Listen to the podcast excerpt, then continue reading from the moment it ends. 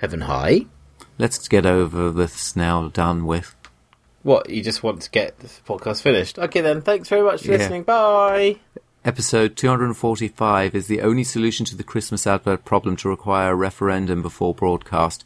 You can email us at podcast at rumdoings.com, at rumdoings on Twitter. You won't. Uh, You won't. How, you, how have you been doing? Take, take, take, take, take. That's what they do. Yeah, they do, don't they? Never any give at all. Little, just. I know we're not allowed to swear on this podcast, Nick, but Don't I'm going swear, to. no. I'm going Well- to. Well, you they can use them melon farm. faces. Oh, that's going to cause problems with the censor. The government. I was having a debate this morning. There was. Um, Were we? Well, I was with, with, with somebody else, believe it Ah. or not. Um, Victoria was reading this article by a child psychologist in America who happens to be a Latino gentleman. And he had been out at a restaurant with his friends uh, to celebrate the getting of his PhD. And when he left the restaurant, he was waiting in line uh, for, I believe, his car to be uh, brought back. A lady who was coming into the restaurant put her car keys into his hands, obviously assuming that he was one of those. Now, uh, uh, he then said, "Oh, I'm now going to write do a full thesis on how racism causes um, massive problems with regard to self-image, blah blah blah, and the concomitant effects." And I said, "Is that actually necessarily racism in the sense that we?" confusion. No, but in the sense that we understand racism, which is you use a prejudicial notion to um, uh, to act against somebody's individual uh, rights and interests, or is it just confusion? Because after all, we are evolved to be pattern matching, and and a very large percentage at the moment of Latino people in America are in service in lower service industry jobs. So it's like uh, uh, the pattern matching went wrong. The, the thing that we've evolved to be able to spot certain um, trends in nature went wrong at that time. And I argued, I don't think it's the look. If she if she then has interviews in her company and she's in HR and she won't interview somebody even though he's good because he or she happens to be a Latino, that's when it becomes racism. And, and also I said it's not as big a problem as that because every new generation of incomers has that. It happened to the Irish and the Jews and the Italians and so on. And then within a few generations, you know, nobody can, most people reasonable people don't notice anymore. So we know that by the middle of the century, um, uh, America will be a majority Latino nation. There will be a Latino aristocracy, and the Latino people will be putting their keys into the hands of the next generations of immigrants and making mistakes to that degree as well. So I wasn't as worried about it as perhaps this gentleman is, uh, but perhaps that's my privilege. But then I again, was- I come I would- from. I would- hold on, wait. I'm allowed to wait. say No, you're no, not allowed No. yet. I haven't No. finished my sentence.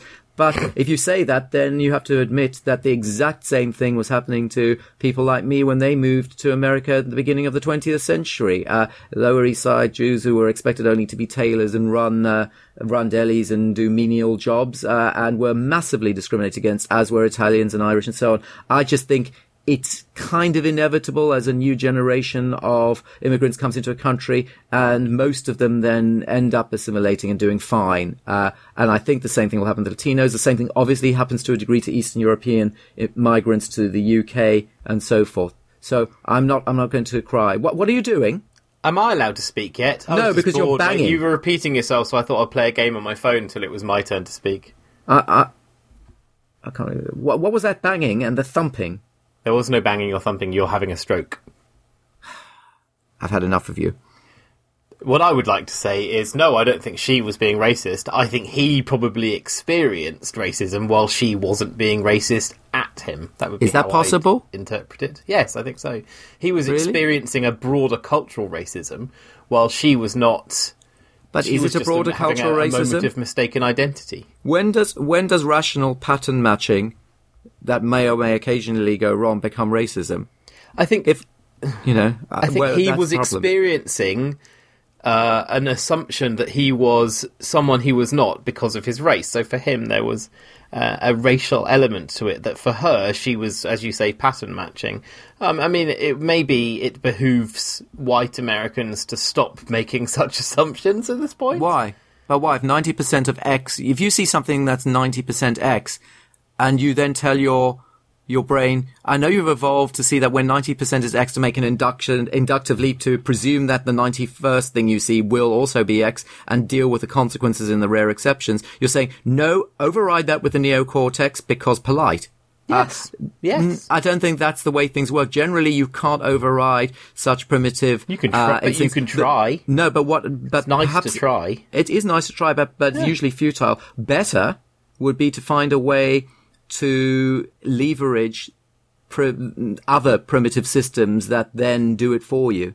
It's like saying to somebody who's obese, "Oh, just use willpower." Well, you can try, but it's probably not going to work because you've evolved not to do that when it comes to food. Similarly, I'm very suspicious of things that try to uh, suggest that we have a kind of sin that if we just get rid of that sin, we get back to our original niceness. I, I, th- that sounds good, but tends not to work generally. So uh, if you look at what's actually dealt with problems like this, it's usually just that people's uh, pattern matching stops working because the people like that end up being in other situations where the patterns don't work anymore. As I said, Irish and Italian and Jews in the early immigrant status, certain pattern matching work doesn't work so well anymore. So most reasonable people give it up.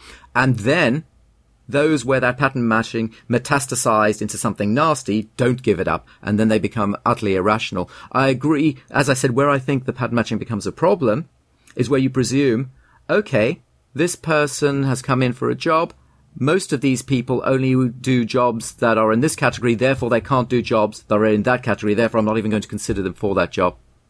Yeah, but as a By the way, there's constant ruffling and crackling, by the way. There is no crackling, you're imagining it.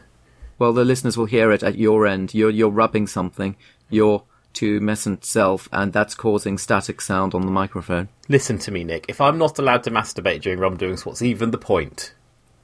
Well, exactly. I, I, think that that's true. So, so don't don't you think that might that did you see the differentiation I I draw there? I think it's typical for a Jew to say something like that.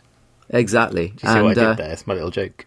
Yeah, but but but you but you do see the differentiation. I, I I honestly believe that we shouldn't shame people for making inductive leaps. We should shame them when they use those inductive leaps to work to the disadvantage of any individual they meet. I don't think there's anything wrong with saying we are still here.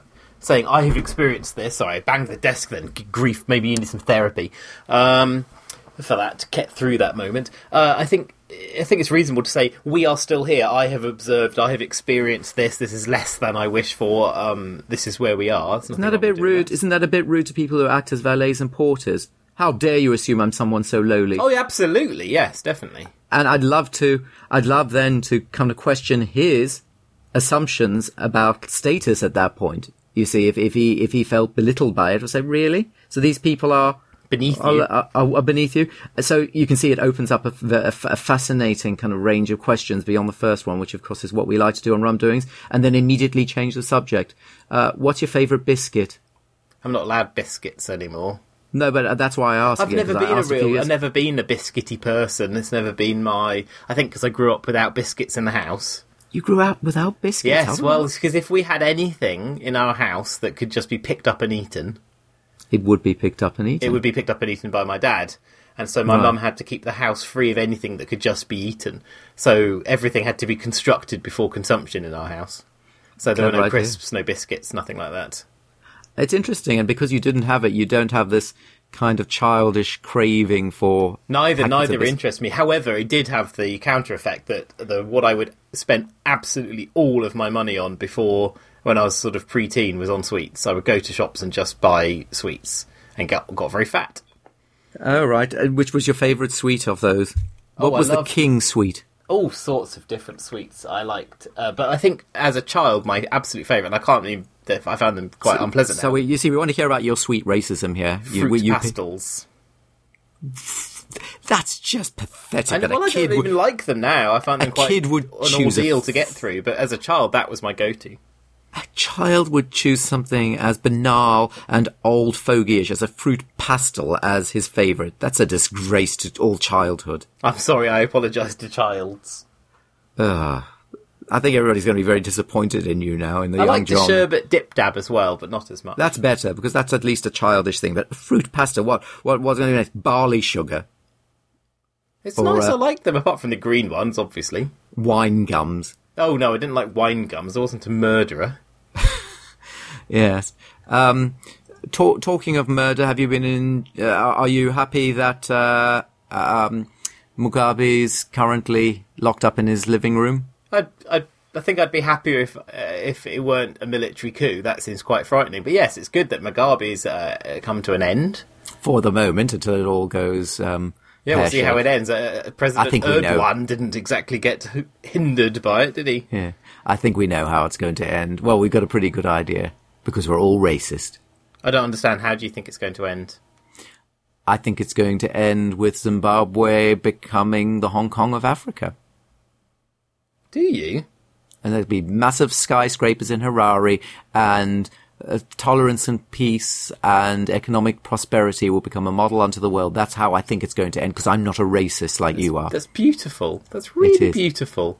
It is. It I is. think I don't know how it's going to end because I don't really understand the situation at all. I tried to learn a bit yesterday. I learned about Grace Mugabe.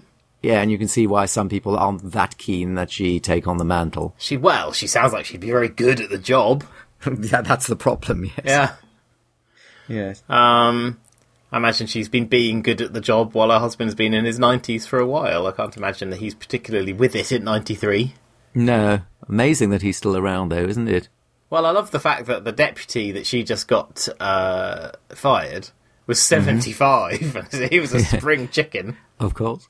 Are you are you looking forward to getting gay married in uh, Australia? Well, not yet because it's got to get through their horribly uh, bigoted parliament yet. But surely But I'm glad that um, uh, Australia itself has shown it to be uh, slightly less regressive than thought. But surely it will get through. You'd hope so, but don't forget just how awful the Australian government truly is. Uh, yeah, but uh, when push comes to shove, you know what governments are like when there's a when the people have spoken. Look at Brexit. You know. Oh my goodness! I heard yet again on the on the Radio Four yesterday. There was a Conservative and a Labour having a Mm-hmm. little post Wednesday argument at lunch Mm-hmm. on the World at One, and the, and the Labour was saying, "Well, we respect the views of the people and respect Brexit in a way that the Tories don't." It's like, oh come on! Oh, for- It's not. Corbyn is so wretched. He's so useless, and of course, it was a Corbyn fan Naturally. who was on to represent. And yes, it's just oh, it's just so demoralising. That can you imagine if Labour said, "Actually, okay, enough's enough. This isn't going to work. People wanted it for these reasons, and people, uh, you know, and we we can pretend. Let, let's pretend it's not because people were racist, which is why Brexit was Brexit was unequivocally voted through out of uh, uh, because people are wretched and racist. That's why.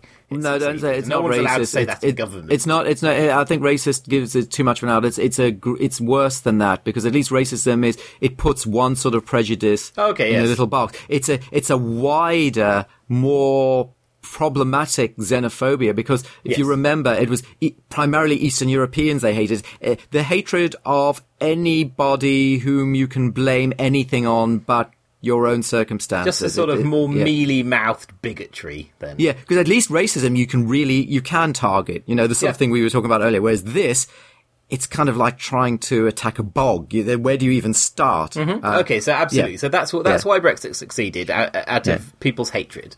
It Yes. was born of hate, and so they're hate and fear. No, and fear. Come on, be fair. Be Say fair. again? Hate. Be fair. Hate and fear. Whether that fear Yeah, was rational or not. Yeah, yeah. Fair enough. Um, and you know, and it, it doesn't. It's not. You don't have to be a, a sociologist to look at the pattern of the turning of the f- words like asylum seeker into a bad phrase rather than a, oh my goodness, how can I help phrase. Um, you know, this is the result of decades of work by uh, right-wing politicians and right-wing newspapers, and then they- so they, they had their little success. But of course, it, it's not a good thing. It's not practical. It's not pragmatic. It's not useful to anyone. It doesn't actually help in any of the ways that anyone was told it would. So at that point, you say, okay, you voted for this, but actually, this doesn't exist. Yeah, and also we are a parliamentary democracy. We're not a direct Mm-hmm. republic plebiscitocracy. So suck it up.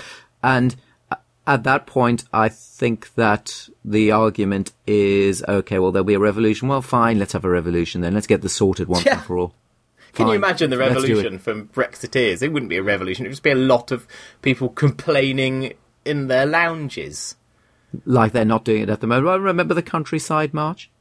A yeah. lot of people coming in from North Norfolk to shuffle into London and whinge. Yeah, exactly. No, it was fine. Let them have their. Let them believe that there's going to be a revolution. Do it. Let it happen because it it will just be some some snuffly complaining. Can you imagine? You just said, "Look, we are a parliamentary democracy. Those people who wanted us to have our sovereignty back, this is what sovereignty mm-hmm. looks like in the United Kingdom." Um, and uh, the point of our sovereignty is because we think people can be quite thick a lot of the time, and we're here to protect you from your own idiocy. Like, you know, when you get a plumber in rather than try and fixing your own toilet. Uh, and uh, so, no, sorry. We listened, didn't really couldn't be made to work. Gave it the old college try. If you work. If, if, you have any if you have any problem with that, feel free to uh, vote for a party that's going to give it to you. Uh, yeah. UKIP's still around yeah, uh, you know, vote for them. Everybody vote for UKIP then. And then UKIP, and then of course what would happen was, would be that it would just continue. It's not, it's not as if people won't have democratic recourse if they feel betrayed. They could uh, go to a party that promises that they will then uh, fulfill the the advisory plebiscite. And there's no win. There's no win for the party that successfully manages to bumble its way through Brexit because what will happen is none of the promised things will occur because they they can't, they don't exist, mm. they're not possible, whatever it might be. Mm. And the people who voted for Brexit and who then saw the consequences of it aren't mm. going to say, "Oh, oops." They're going to say, "You've done it wrong. You haven't kept the promises you made. You have let me down." So there's no there's no there's no parliamentary win here to be mm. gained. There's nothing for the Tories that they're not going to get anything out of it. The party that sees Brexit through is the party that's going to be blamed for the inevitability of it. So they're, they're dooming themselves with it anyway.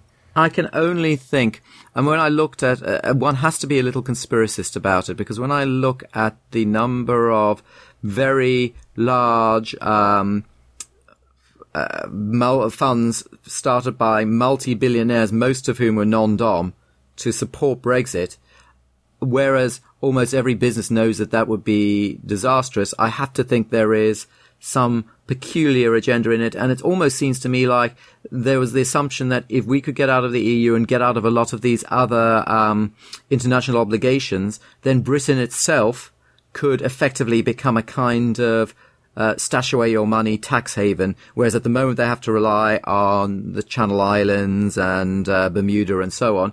Uh, there was, I think they realized this is a once in a generation opportunity where they could convert Britain into a kind of billionaires pirate nation.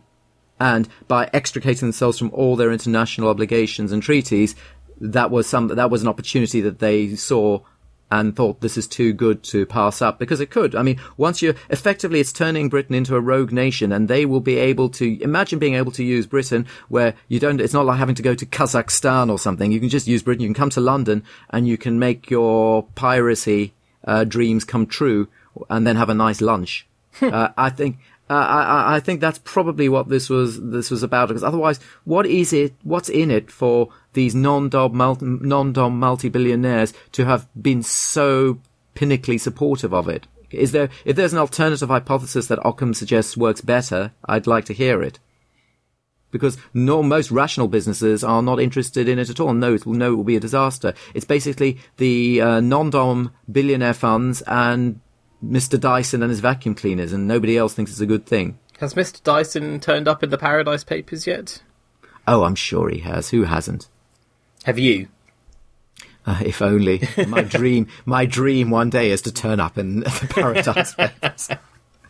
oh no, no, we we do ridiculous things like I mean, our directors at Positive are paid via PAYE. It's unheard of. People people in in the big boy club laugh at us about how um, uh, tax transparent we are. It's terrible. Possibly, probably just because we're too lazy. We are. Um, so yeah, no, I'm afraid we do not uh, appear there yet. But one day, fingers crossed, we'll all we'll all be emerging from whatever sordid league. Although nobody cared about it this time, of course, because you're only allowed to have one scandal of Type X. That's so right. When, when we're too Panama busy having um, a touchy feely scandal at the moment to have a, yeah, and, a tax scandal. Exactly, and Panama Papers done. We've done that one. Not even the second album. Trouble, troublesome second and third albums no, rarely work, so no tough. Whereas, of course, I think the Paradise Papers is even more revelatory, uh, but nobody cares, and it doesn't matter. It doesn't it doesn't matter that basically the reason that that's the, the, the wonderful irony of this all. The things that the Brexiteers in impoverished parts of Britain were legitimately upset about mm-hmm. were actually caused by the withholding of tax and infrastructural funding by the very people who were paying these people to be upset about the foreigners. So, you know, that, the, the people who are funding Brexit were the people who were causing the problems that led to the people to want to vote for Brexit in the first place. Yep. Uh, and, uh, but that's not a big story. Uh, I, am getting tired. I'm getting fatigued with the touchy-feely people now. How enough. long do you think before South Africa finds itself in a coup situation? Um, I don't know. Relatively quickly, I'd suppose. I don't think. I mean, when when when Zuma when when's the when's the next election? When's he nominally supposed to go? Is it was it is it next year? I think so. Yeah, somewhere somewhere around then. Do you think if it'll be that quick? Coup- don't you think he'll have to cling on for a few more years than he should have before people will start to care? Uh, it could be next year. It could be um, in ten years. I don't know, but I don't think it'll be ten years. I think it'll be closer to two or three because there there are a lot of um, the problem for him is there are a lot of uh, people who want their turn now as well. Mm-hmm. And if he doesn't let them have their turn, he's either got to be ruthless against them or they will, um, they'll get rid of him and his lot. So imagine if someone wanted to govern a country for the better interests of the country. But why why would you get into that? It's a terrible job, and only people the only people who want to do it are people who realise that they're going to get substantial benefits from it. Otherwise, you won't bother. Well, Nobody hang on. Get... Why can't you say I want to do this for the benefit of the country, but I also recognise there's some benefits?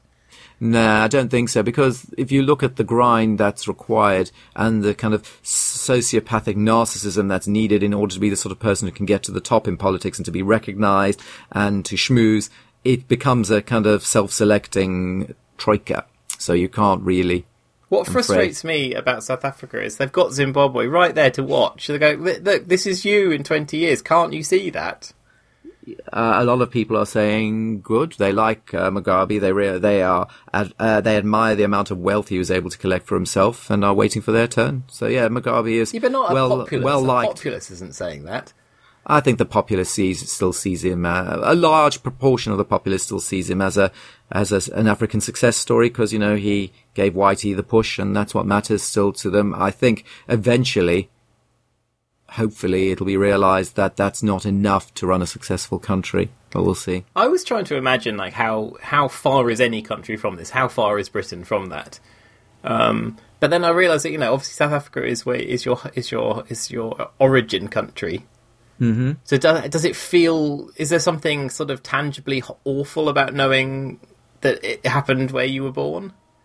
That it's that about to happen. It could happen, and all this. Well, remember, I've wrong? got I've got lots of relatives that still live there. Yeah. So it's not just even theoretical. Um, it's not something that I think of much, but when I do, it's just a kind of depression. Yeah. More than anything else, because um, it should have had the opportunity to become something that everybody that that, that idiots think it has become but hasn't. Um, the, a huge amount of opportunity was squandered after the ANC came into power. And if it hadn't been squandered, it would be in a wonderful position at the moment. But How much squandered. do you level at the feet of Nelson Mandela? Quite a lot, in a funny way, because on the one hand, his qualities were also the problem his qualities probably stopped um, an immediate violent revolution, which was good. Mm-hmm. Uh, but they also allowed so much to be papered over that otherwise wouldn't be papered over.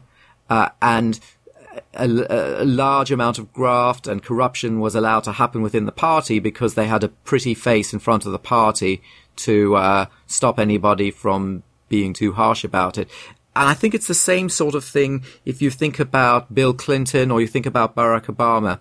When you have personable, interesting, uh, avuncular people who speak well, uh, it's almost worse than when you have someone like Trump who puts a bad face on bad policies. Nobody at the moment is beguiled by what Trump and his people are doing. We see the seething evil of it. Oh, But well, when no, no, there's not. It's not nobody. It's half of America. Nah, please. I'm talking about proper people, not rubbish people. I'm talking about look, uh, idiots will always just. Yes. Yeah, I'm talking about the people. The, you know, plenty of people allowed Clinton and Obama to get away with terrible policies and terribly corrupt things that they would never have have given lip service to if it had been somebody incompetent or nasty like Tricky Dicky or uh, or, or Trump. Uh, things like when um, Obama effectively didn't do anything about bank reform at all. He effectively just continued what Bush was doing, uh, allowed the banks to get away with murder, allowed further consolidation. No, there was no proper follow up or accounting to be done after the, the 2008 nonsense. And that was a terrible thing, mistake that he made, but nobody was talking about or really cared about it because he was very polite and spoke well and that things like that are, I think, are very important. He was remember he was dubbed by some the deporter in chief. If you look at what he actually did with regard to immigration and deportations, he was doing stuff Yes. that uh, Trump's talking about doing, but even worse. But he was polite, and he did a great speech at the uh, correspondents dinner. So we ignore that. He was Yeah, funny start- on SNL. Exactly. So you start peeling these things back, and you have to argue uh, what uh, what I what I find terrifying, what I really find problematic is: can you imagine if you had somebody who was as personably talented as Obama, but was kind of quite far right, and then he got power? So I you had there is the sort of protective layer in that there is a degree of stupidity that comes with the farther you are to the right. Yeah, but you say that, but really, there's also a degree of st- stupidity that uh, the farther you get to the Yeah, left. abso- I of course, of course. But I'm saying, but it, it, so when you go too far in one direction, you're you're sort of protected by the inherent stupidity of the individual. Well, unless that individual is actually a sociopath and is thinking, There's that. I'm going to use this, I'm going to use all my personal charm to get this and this done because that's going to achieve me that and that. Uh, and I think we've seen some examples of that in history, haven't we? Yes. You know, Yes. so so I I don't know. I I mean I don't think Pence is going to be. You always say, oh well, what's worse, President Trump or President Pence? President Pence is worse, but Pence is not the nice guy. There's some guy who's kind of like the JFK of the right, who's being groomed at the moment, and then when his turn comes, then we're in trouble. And you know what? We might not even realize he may even be a Democrat. That's the funny thing because if they, imagine a Democrat and, and to the extent Bill Clinton did this, who really destroyed America's New Deal uh, consensus? Who got rid of uh, the safety net in America? It wasn't Ronald Reagan. It was it was it was Bill Clinton who threw who started the massive incarceration of uh, black males in America. It wasn't Ronald Reagan. It was Bill Clinton. But, you know, he played the saxophone and he was considered of the left. Very little of what Clinton actually did when you actually um, examine it in the cold light of the day looks that leftist to me. So that's the sort of thing I think will happen. It'll be this kind of, um, uh, candidate that appears to be of the left because he plays the sax and is cool and is in the Democratic Party, but actually does stuff that kind of the Republicans wouldn't dream of even trying. Um, remember, uh, uh, to, a, a kind of Blair sort of character, but worse than Blair. So you're sort of describing the Antichrist. Uh, yeah. Yeah. Well, do you not expect the Antichrist to be popping around one of these days? yeah, of course, because uh, as as everyone knows, the likeliest time for the end of the world is within your own lifetime. yes, always, it's always been such. Yes. Yeah. Oh dear. What are you doing for Crimble this year? Talking about Christ, We're just having him over for tea. of course. Uh, uh, anyone else? Uh, well, you, when you've got Jesus, you get a bunch of his acolytes and stuff. They turn up too, so don't really have room for relatives after that. Oh, okay. No, we're having uh, Laura's mummy and daddy coming down. Turkey. Of course. Not of course. You had a chicken one year. Did we? Did we have a chicken? I can't remember. Yes. The rum doings people will remember that you, you Yes, bought probably. a chicken one year because you thought a turkey was too expensive. Well, they, it's, a, it's a good point that they are too expensive. Good point, uh, dead, now dead John. Yeah. Well done. God, he was a good one, wasn't he? And he said, I remember you said, a nice juicy chicken, let's be honest, it, it's a lot nicer than a dry out old turkey anyway. Probably is, but maybe, maybe. Oh, I see. Maybe we should go for like a brisket or something. But will Hmm. Laura's parents accept that, or will that be crossing a line? It will be crossing a line because remember, Jesus didn't have a brisket, he had Exactly. a turkey. Yeah, you can't. If we know anything, Jesus You know anything. brisket. Yes. Oh, a good brisket. If any of our listener haven't made a good brisket, they don't know what they're missing, do they? no, they literally don't if they've never tried it. Yes. Would you recommend that they do it, or do you No, think I don't they'll think be a bit should. disappointed? I think they'll be a bit disappointed because they probably won't make it properly, will they? They'll, you know what, what, they'll, do is they'll order brisket in um, in a hungry horse, and they'll say, "I don't get it. It's just some tough meat." Or they'll get brisket from where that awful brisket that you had. Where was that from? Hungry horse. No, that place we went when you were like you complained one time, and then the next time you said, "Oh, it's and it wasn't much better. It was dreadful." And then I had a brisket more recently that was beautiful, melt in the mouth. Mm-mm. Well, the problem with brisket is that a lot of people think, oh, people don't like fat, so they try and make it lean because they think lean is good. But actually, lean brisket is just chewing on a mouse mat. Yes, you do. Absolutely. Yeah. Uh, but, but but but properly fatty brisket is is probably one of the nicest substantive foods you can eat. Actually, I'm trying to think of anything that's nicer. No, no, it's probably that. Isn't it sad that pulled pork is the item that's everywhere and brisket is not? Well, because it's cheaper, isn't it? Well, and also, who makes brisket, Nick? Um, Mr. Cow. And who? Well, no, who makes brisket and doesn't eat pork? oh Do you dear. see my point? Yes, I do. Your Yeah. big pointy nose. Yes. Yeah, exactly. That's my theory. Did you see the um? Uh, did you see the editor of Gay Times? I did. were- oh, we've got a nice diverse hire. Whoopsie. It's an. It's so there's uh, Zoella, the off of the YouTube. She, I don't like the I don't like the name Zoella. Well, it's not real. It's her pretend name. Her real name's Zoe Gufface or something. I don't know. Zoe Ella. Yeah. Uh, she is in Well, a similar. Hold on, can you explain? Can you explain to uh, the listener what the issue is about uh, gay news? Because they don't read about gay things because they're homophobic. Remember, Oh, I forgot about that. The listener was a big homophobe. Well, like, like the editor Josh of Gay Times, it turns out. like the editor of Gay Times. Mr. Josh Rivers, in the olden days, said a lot of really quite unpleasant things on Twitter, and then didn't. And by the olden days- them when he changed his mind. And by the olden days, we mean like three or four years ago. Yes, well, here's my th- here's my hot take on that. It's Mm-hmm. okay to be wrong in the past if you're not wrong now. yeah, but you have to provide a proper explanation about your trajectory. You have to show your workings. I am You on a can't- block list uh, of uh, people who are um, hateful towards the trans community. Yes. I am not that. Um, if you look at my timeline, it tends to be. If you look at how what I actually think, what I express, what I retweet, it goes against that as a concept. It's not a core issue to my life. It's not something I think No. about an enormous amount. But no, I'm not anti-trans. However, it turns out that a few years ago, I uh, defended a friend of mine who had said something foolish but I defended not what he'd said, but how the, the the way people were treating him in response. Yeah, but but also on Rum Doings, you once said. Oh, yeah, that, absolutely, uh, but I think, yes, you once you, we- mad, we you once said that uh, you once you once dared to suggest that some trans people didn't do their makeup very well. Well, it wasn't just that. It was the it was the the language I used, and indeed the point I was trying to make. I learnt now, in hindsight, I learnt was was born out of a bigotry, and it was a bigotry I didn't. I when I saw it in myself, I went, oh, oh bums, and I was. I said that talked about this before, but I was amazingly fortunate that uh, a, a, trans person in the gaming community said to me, "I don't like." the way you're behaving, I want to help you get better, and and talk the matter through with me. And I learned, oh, and I, I it, it was the the light was shone on it. I realized, oh, ugh, that's not good about me at all, and I worked hard to fix it about myself.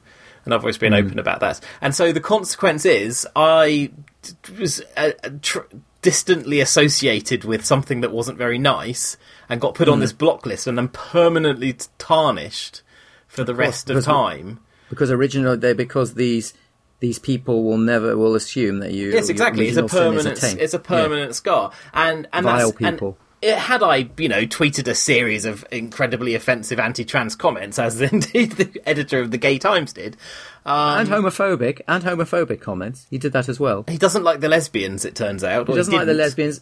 I know he didn't like the lesbians, and he also doesn't like any any gays that uh, weren't pretty and slim yes, as well. He yes. thought they should be killed. So yeah. I mean, so yeah, I can see that if All I women. Said, if I tweeted a series no, of offensive things, I could understand that people would go, "Oh my goodness, that's his reputation." But hold on, hold on. He also didn't like the Asians. He didn't like women. Yes, he doesn't he like didn't anyone. like Jews. He I mean, basically, he had he had something for everybody. Diverse, indeed. I found I actually because the BBC is is so incompetent at reporting that it failed to actually say what any of the tweets said. Quite. Um, so I found another site, and actually, you know where I found it. I, I read In it on Pink, Pink, News. Pink News, yeah, who are very very pleased with themselves at the yes, moment. indeed. Their yes. headline is "Jews are gross," says Gay Times editor, which is actually a lie. Um, he was quoting a Family Guy joke. Exactly. I thought that that was very, very silly. I mean, I think some of that that was some of his least uh, problematic stuff that he was saying. Actually, he, later on, see, he, I mean, there's a better, it's a better one when he says, yes. I wonder if they cast that guy as the Jew because of that effing ridiculously large honker of a nose. It must yeah, be something about it. So that's like slightly more traditional. And then there was one, yeah, and then there was one other one as well, something about Holocaust, something. But the real problem that he had was his comments about body, the, you know, the body fascism stuff, the hatred of lesbians, all that kind of stuff, which is more directly problematic, I think, if you, um, if you're editing gay news. I agree, but uh, if this is stuff that he used to think, and then he's had a change three years ago, he's a few years ago he behaved this way, and then he went, he was confronted with that behaviour, recognised how awful it was, and worked really hard to make himself a better person. And I don't no, he I, shouldn't be hanged. But I do, by those I'll tell comments. You what, I'll tell you what, I don't. The, the one thing that doesn't read true is there was an article where he was actually taken through them, and you kind of say, "Wow, gosh, did I say that?" Well, yes, it, it does come across as a little disingenuous. His reply to BuzzFeed, doesn't it, when he's saying, yeah. "Oh my goodness, I can't believe I said that yesterday." What you should have said is, "Yes, I was a complete. Yeah. I can't. I had this. there was no notion of the actual Damascene moment." And then he said, then he then he said, "Oh well, I guess there was a lot of self-loathing there. I guess that's why." No, you don't get to do mm-hmm. that yet. You don't get to say, "Actually, I was the victim here." By yeah, saying, exactly, you don't absolutely. Get, even if that even that ends up being true to a degree, it's not the rhetorical time to play that card, which suggests you're not a very good editor because editors need to be good at rhetoric.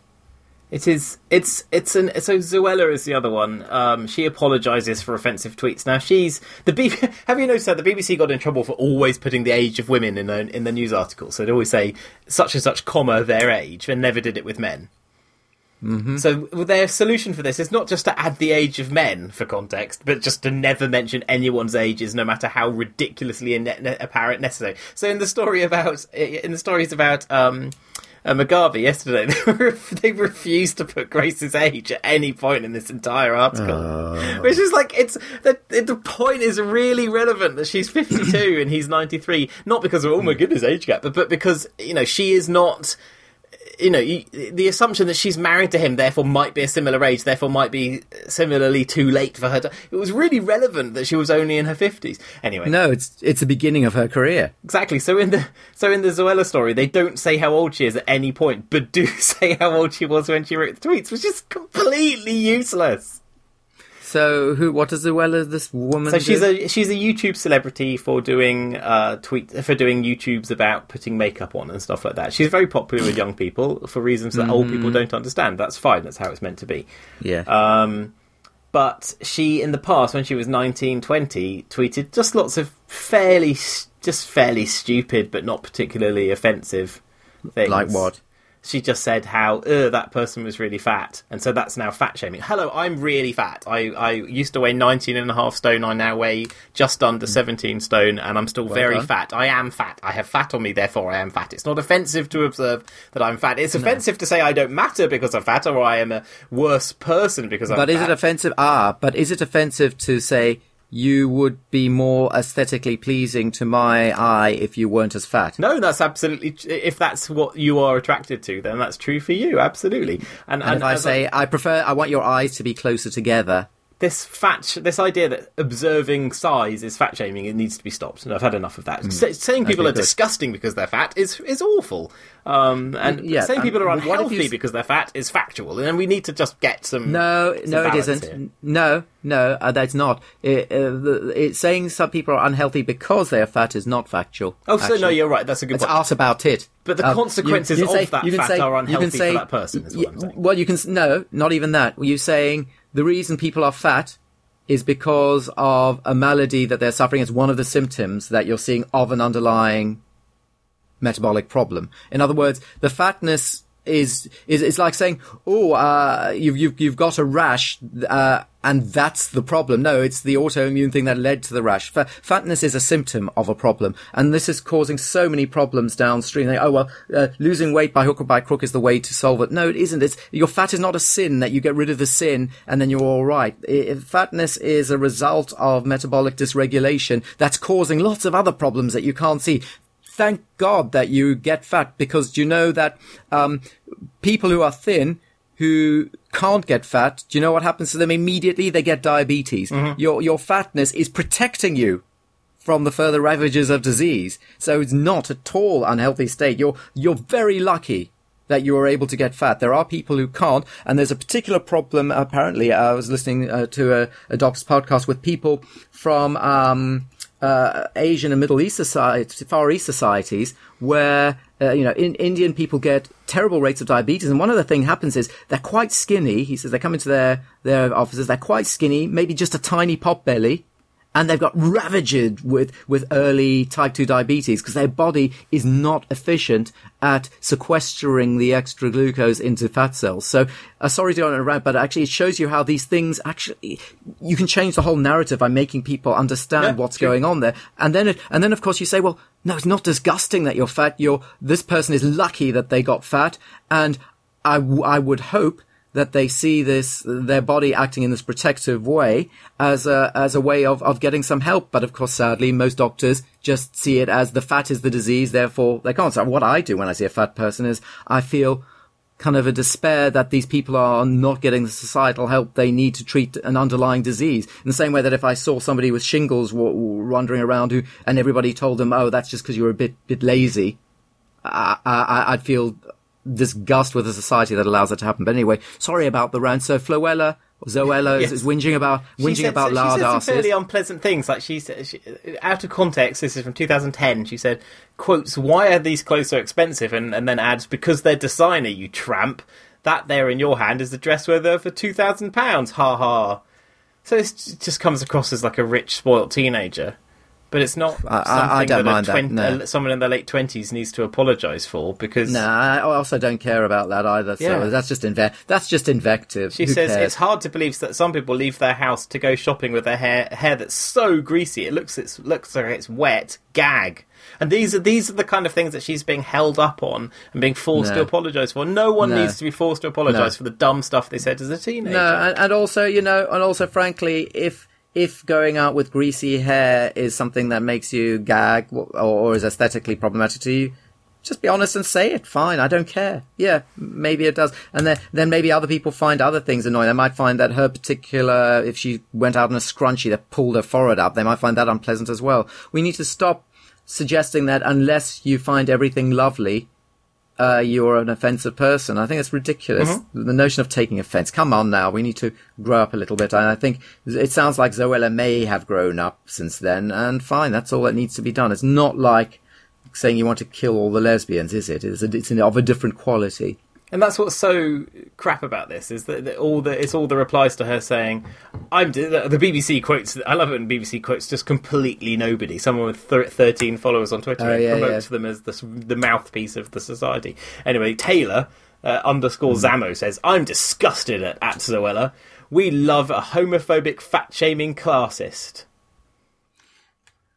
But no, yeah, you, you, love someone who was once a teenager who who said nasty. And things. also, and also, and also, uh, I, this "I'm offended" thing yeah. is just enough of that. I, I, I think what what Christopher Hitchens said, "I'm offended," and uh, somebody said, "I'm offended," and said, "And your argument is?" Yes. You know, uh, I'm offended is just saying that you uh, you're probably getting off on feeling a certain uh, you're feeling a certain way, and you say, okay, well, you are that that's fine. Uh, now let, us have uh, uh, what what did um, what Hitchens say? I've got the quote up. If someone tells me that I've hurt their feelings, I say I'm still waiting to hear what your point is. In this country, I've been told that's offensive, as if those two words constitute an argument or a comment. Not to me, they don't. And I'm not running for anything, so I don't have to pretend to like people when I don't. Unfortunately, uh, he didn't like women just because of their vaginas, which was a sort of downside to Christopher Hitchens. But... Oh, no, I think he liked women because of their vaginas very much. Well, yes, he sort of went both ways with that, didn't he? But yes, his uh, the great thing about Christopher Hitchens is all he has to do in his uh, in his post post life status is not be his brother, and he's fine. That's his inter- nothing. Nothing can be worse than Peter Hitchens. Yes, there can be something far worse than Peter Come on, Hitchens, name something well worse know. than Peter Hitchens. It's going to be have to be bad. Uh, believe me, you'll agree with me entirely. Let me remind you of who's going to be the next Prime Minister because of some weird PR thing that's going on. Do you mean Boris Johnson? No, worse than that. Michael Gove? Worse than that. Closer to home, John. Oh no, Mogg won't be. Well, Mogg won't be Prime Minister. Right, it's the 16th of November, Absolutely. 2017. Let's remember this little quote so we can play it back to John and put it in some funny remix. Mogg won't be Prime I Minister. I state categorically, and that if he ever does become Prime Minister, I mm-hmm. will mm-hmm. chop my own head off. That's how sure I am. William Rees Mogg's going to become Prime Minister. He's not. He's just not going to become Prime Minister. He will? Nope. Yep. Nope. Prime Minister Mogg. Just... What will you do? You know, seriously, why do you think he can't? I don't. Th- my personal guess is that I don't think he has the ambition. That's my number what, one what, reason. Why is he getting PR companies to push up his profile so massively in the last few months? I think PR companies are coming to him and saying, like, "Hey, let's push up your profile," and he's sort of going. um, mm. I don't. I don't feel like he's been he everywhere. But but apparently he's he's he, the youth are oh Moggy and Mogg's thing and he beard on some you know t-shirt or something. He's getting a yes a, an annoying cult following. And remember remember um, Boris Johnson on Have I Got News for You? And then look what happened. Oh, I, I d- don't disagree that, but, but, but notice how Boris Johnson has never been actually let near power, let, let near the real power. Mm, but he he might. I doubt it. I doubt very much he would become prime minister either. I think there's a certain line that Britain isn't going to cross, but that's probably that's where I'd eat my words. But no, I don't think mm. Mogg will get there. I think he's, um, I think he is actually too repellent. But can you agree that Mogg is worse than Peter Hitchens, at least? Um, Oh, I don't know. Mogg's opinions are worse. Mogg's heartfelt feelings are worse than Peter Hitchens because Peter Hitchens is. Uh, but the reason I think Peter Hitchens is worse is because he's a slimy little contrarian. He'll say anything he doesn't think for money, and that I find more revolting and repulsive than someone like Mogg, who is just a, a, a, a just a deep set bigot who doesn't actually his bigotry doesn't actually cause any harm. I think you're being nasty to him. He says that his primary and overriding ethics and motivations is Christianity. Absolutely, a Christianity which he finds that d- supports arguments like food banks are good because it affords people the opportunity to be Christian. His Christianity relies on the suffering of others to exist rather than exist to prevent the suffering of others. He seems to have put his Christianity on upside down.